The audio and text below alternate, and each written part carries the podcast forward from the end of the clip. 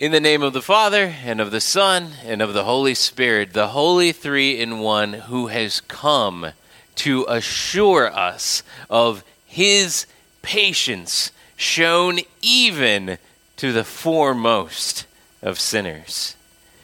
Dear brothers and sisters in Christ, we've been going through this sermon series for a little while now, and we've been walking through this sort of idea of going on a great adventure and how our lives are these great adventures. And so we started off by taking a look at how Jesus invites us into a life of adventure that we shouldn't even rightfully have as our own, that He brings us on this adventure life by baptizing us and bringing us into His church, by making us Christians and by giving us His understanding and by giving us a mission that we are to go on.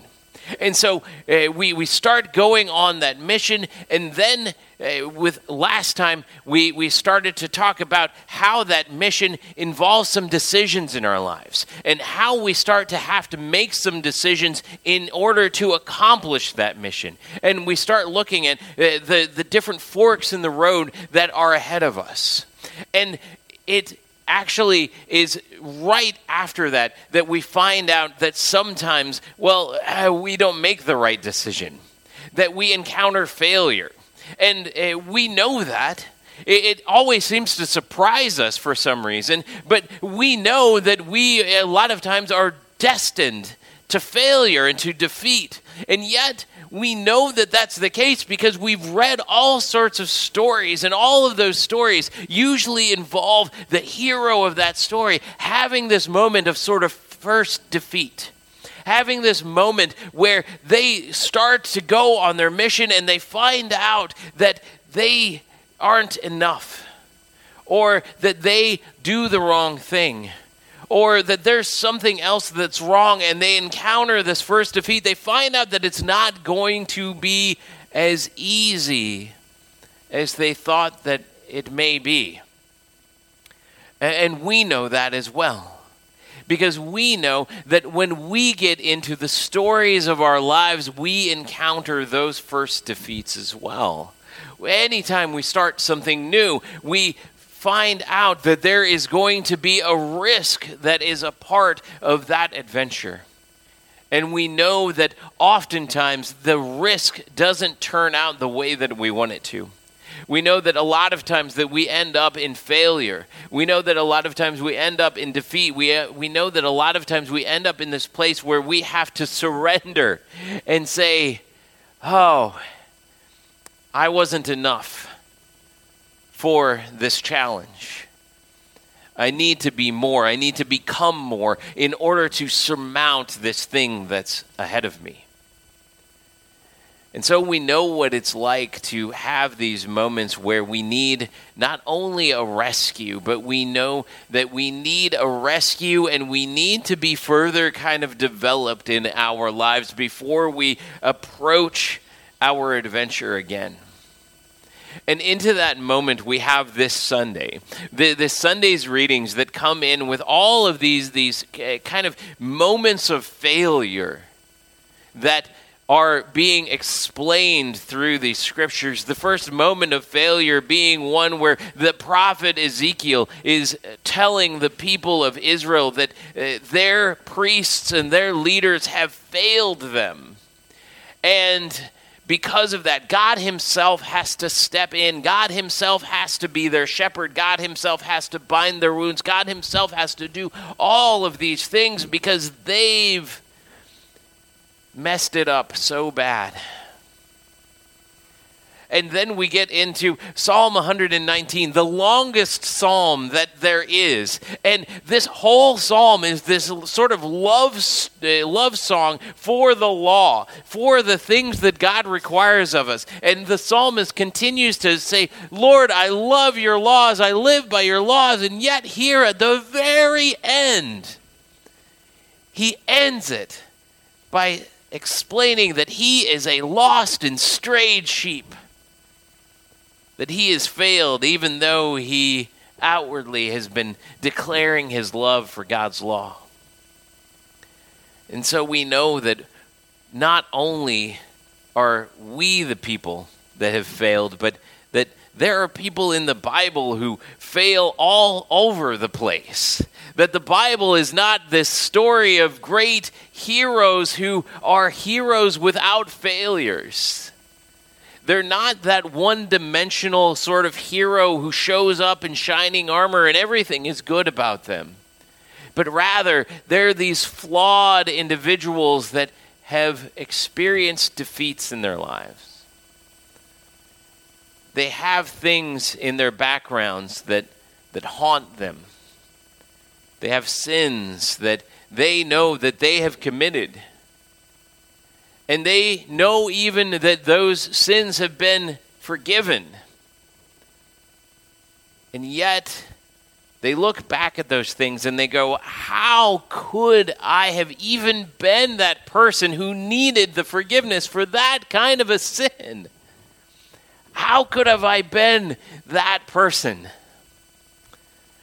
A lot of you know that I worked part of my way through seminary at a catering place, and that I rose from the ranks of being a mere server to a bartender to finally the greatest job title that I have ever had and probably ever will have, the job title of party captain. And a party captain was somebody who was completely responsible for one of our events at this high-end catering place. And it meant that I was in charge of all of the people that were working. I was in charge of the event, that it would go well and that it would do all of the right thing. And I was kind of a new party captain at this time. And we were doing this wedding reception, which was like 90% of the events that we did. We were doing this wedding reception, and there was this moment after the bride and the groom, they cut the cake, and we knew what to do. We knew that what we were supposed to do was we were supposed to take the cake, table and all, and move it back to the kitchen in order so that our people could cut the cake so that it would be ready for dessert. So me and one other guy, we grab the table, we pick it up, we start moving it back towards the kitchen, and then all of a sudden, it happens. The ceramic cake topper on top of the cake, for whatever reason, falls, dunk, onto the table. And then off of the table and onto the polished concrete floor and goes. So we pick it up, and I look at the guy that I'm doing this with, and he looks at me, and we kind of go, what do we do? And of course what we do is we take the box that the cake topper is supposed to go in, and we pick up the pieces and we stuff them into the box.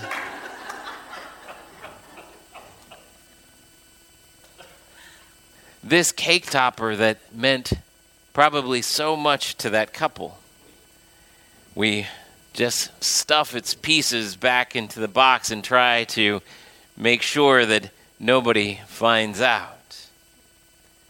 We put the broken pieces in the box on their gift table.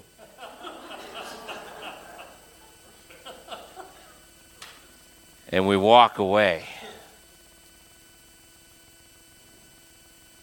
The next week, I get a call from my boss, the party captain supreme.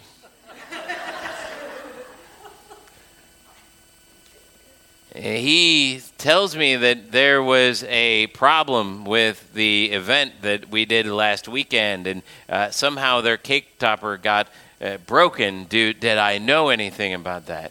And of course to that I said, well, yes, of course, I did it. I'm sorry. I'm the person who broke that cake topper. Not. Instead, what I did was I said, I don't know what happened to that cake topper. It must have broken somehow. I have no idea. And he said, Well, okay, we were just going to reimburse them the money that the cake topper cost, but if we didn't break it, then we're not going to reimburse them. To which I said, oh, okay. And I walked out of that office. And I never told anybody about the cake topper. I left, stopped being employed there, went to be a pastor.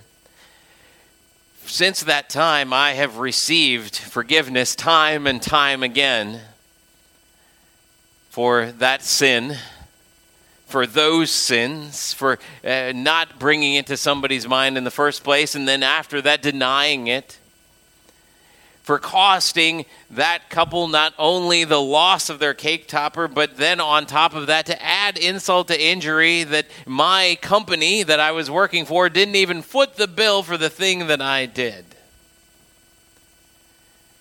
It still haunts me. Not because I don't think that I'm forgiven for it, but because I look back at that thing, I look back at those sins and I go, how could have I been that kind of a person who did those things? Now, likely you have a story of your own that is that. Likely you have a story of your own that is a moment where you look back into your life and you wonder to yourself, how could have I been that person? How could have I committed that sin? How could have that been something that I did? We could have a pretty exciting time of confession this morning if we got into those conversations. And yet, that's kind of what Paul is writing to Timothy here. Paul is writing to this young pastor. He's writing to him and he's telling him basically, okay, this is what you need to know in order to be a pastor. This is kind of how you go about this. This is how you go about dealing with the failures and defeats in people's lives, because that's what a pastor does. A pastor helps you to deal with the defeats and the failures of your life by pointing you to the Word of God.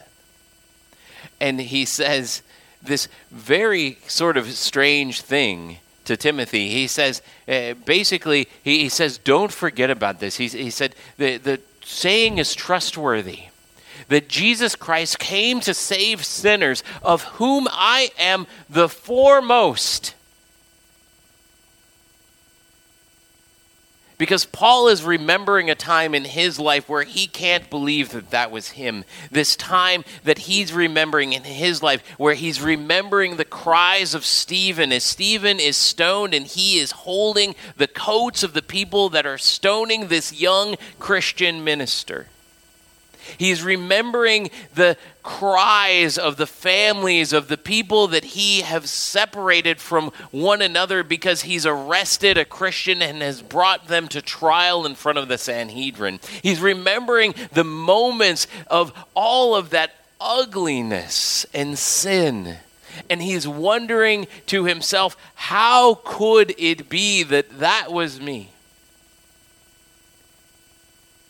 And he's willing to get into an argument here with Timothy.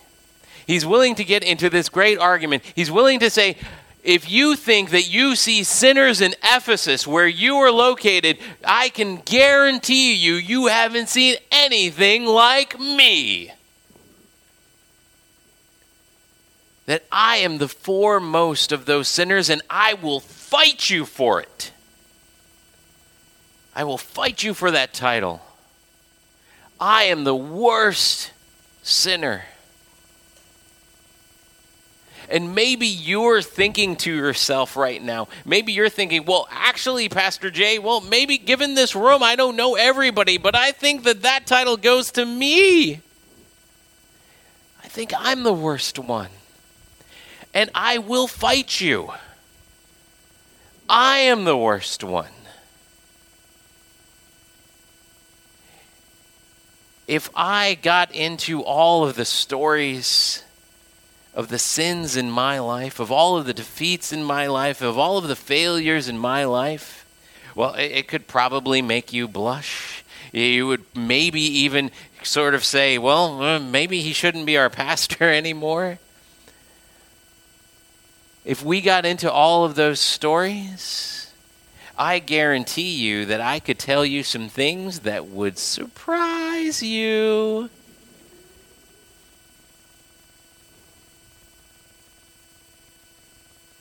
But the reason that I would tell you those stories would be the same reason that Paul would tell those stories to Timothy. Paul told Timothy that he was the foremost amongst those sinners because he said, if God can forgive me, if Jesus Christ can be patient with me, patient enough even to bring me into this ministry. If he can be that patient with me, well, then you're no problem whatsoever. You should be able to look at me and go, well, if Jesus can forgive that guy, then I'm totally in.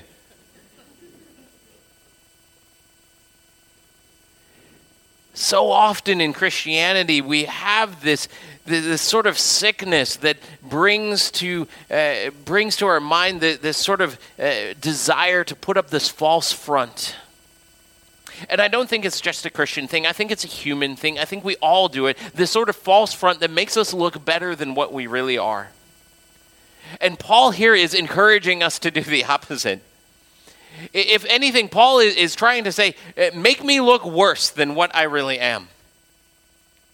Make me look so bad that any sinner on the planet will look at me and will say, well, if that guy is okay, if that guy can be loved by God, if God is coming for that guy to bind up his wounds, if God is coming for that guy to bring him back into the fold, if all of heaven is rejoicing over the repentance of that guy,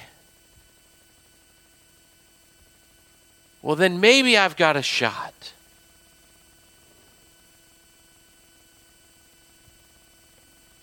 Because deep down inside, we all know that we're the foremost of sinners that we know.